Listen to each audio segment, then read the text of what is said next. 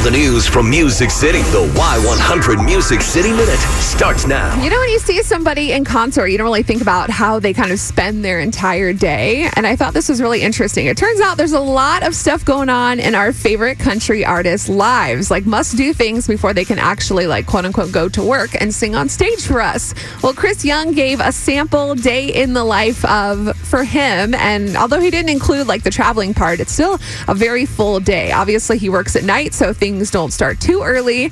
Um, but he likes to kick it off with a workout at the gym, and then he's done with that typically around 1.30. Then this kind of surprised me. He actually irons his own clothing, which I I don't know. I thought kind of like maybe they would do dry cleaning, but that wouldn't really be feasible since they're traveling from city to city. So I just thought that was a fun fact. Well, he talked about that before. He talked about his mom teaching him to do that and say, make sure anytime you go on stage, you iron your stuff. So I think he takes pride in that. Yeah, that's cool. Then he goes in for his sound check around 2.30, and then comes the highlight of his day for him. He says a meet and greet with radio hosts and some of his fans. Then later in the afternoon is when he gets dressed for the show. Then he goes back to the venue to do more interviews. Another VIP meet and greet with fans, and he's usually done with that around 5 o'clock. Then he has dinner and some show prep, and then he finally takes the stage around 9 or so, depending on where they're at. So that is what a day in the life of Chris Young looks like. Sounds very busy. Jason Aldean will perform on Fox's New Year's Eve with Steve Harvey live from Times Square. I've only heard of like the Dick Clark's Rockin' New Year's Eve, so Sure. I don't know if I've been like under a rock or No, no. whatever. They're trying to compete with them now. Yeah, I thought this was cool. So Maria Menounos is going to co-host, and some other performers will be Sting, Robin Thicke, Florence and the Machine, Latin singer Juanes, and the boy band Why Don't We? So that gives you another option to kind of flip back, uh, flip back and forth to.